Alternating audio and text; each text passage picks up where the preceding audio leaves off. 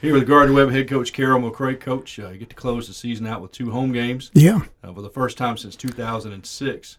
And uh, that was a long time ago now. But yeah, it was. Going into this weekend, uh, ETSU is the opponent. First time they've had football program since 03. Yeah.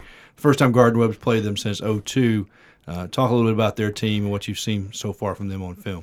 Well, I, I really think that uh, you know they're doing a nice job. They have a very, very veteran staff.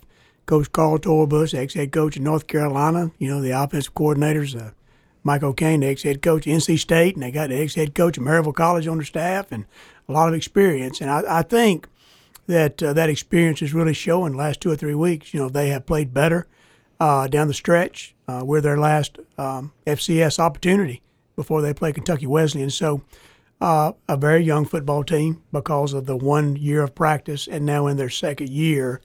But uh, a team that's improved, had opportunities to win last week uh, at Robert Morris, uh, you know, in, in, a pretty good league up there, comparable to ours, and some, some people would say.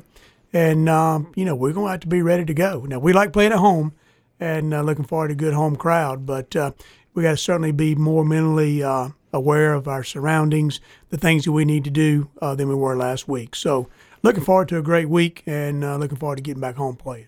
Something you've seen in the last two weeks, coach, is uh, Mike Estes has been able to get a little more involved in yep. the offense. I caught two touchdown passes yep. at Presbyterian and uh, has um, uh, four catches for 125 yards over the last two yep. games, which kind of uh, helps him live up to his preseason billing as a sure. all-conference tight end. Sure.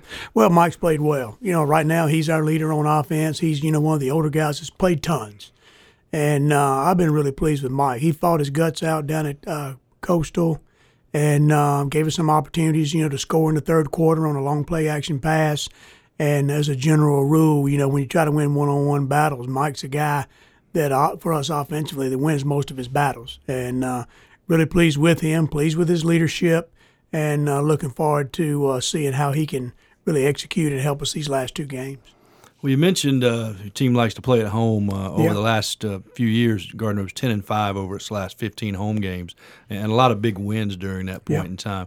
What are some of the things, other than the crowd support and things, that makes it easier for a team to play in its home stadium? Well, I think familiarity breeds confidence, and uh, you know we have an air of confidence when we play at our place, and uh, I think our kids really focus. I think they take pride. They they want our our, our students, their fellow peers. Uh, they want our home folks, our administration, to see a football team that represents them well. They've done a pretty good job of that, and certainly we remind them of that. But uh, you know that'll be a big part of this week. We'll have to play very well and, and have a lot of pride, a lot of toughness, and a lot of focus going into this football game if we're going to win the game. Because as I told the team, you know we're certainly very capable of winning this game, but so are they. And as a general rule, college football right now is kind of in a wave of highs and lows, and I think it's more than uh, ability. It's who gets ready every week, mentally and physically, to prepare for that one week's contest, and everybody has an opportunity.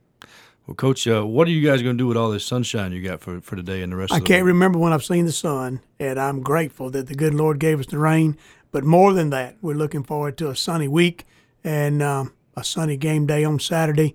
And I'm hoping that the Bulldogs look good and clear as we head into that victory in the fourth quarter. Well, good weather is forecast on Saturday, so hopefully everybody listening to this will come out and watch the game here at Spangler Stadium. 1.30 kickoff, uh, live on the Big South Network, also here on WGWG.org. So make sure you come out to Spangler Stadium on Saturday and see the Running Bulldogs take on East Tennessee State. Thanks for listening.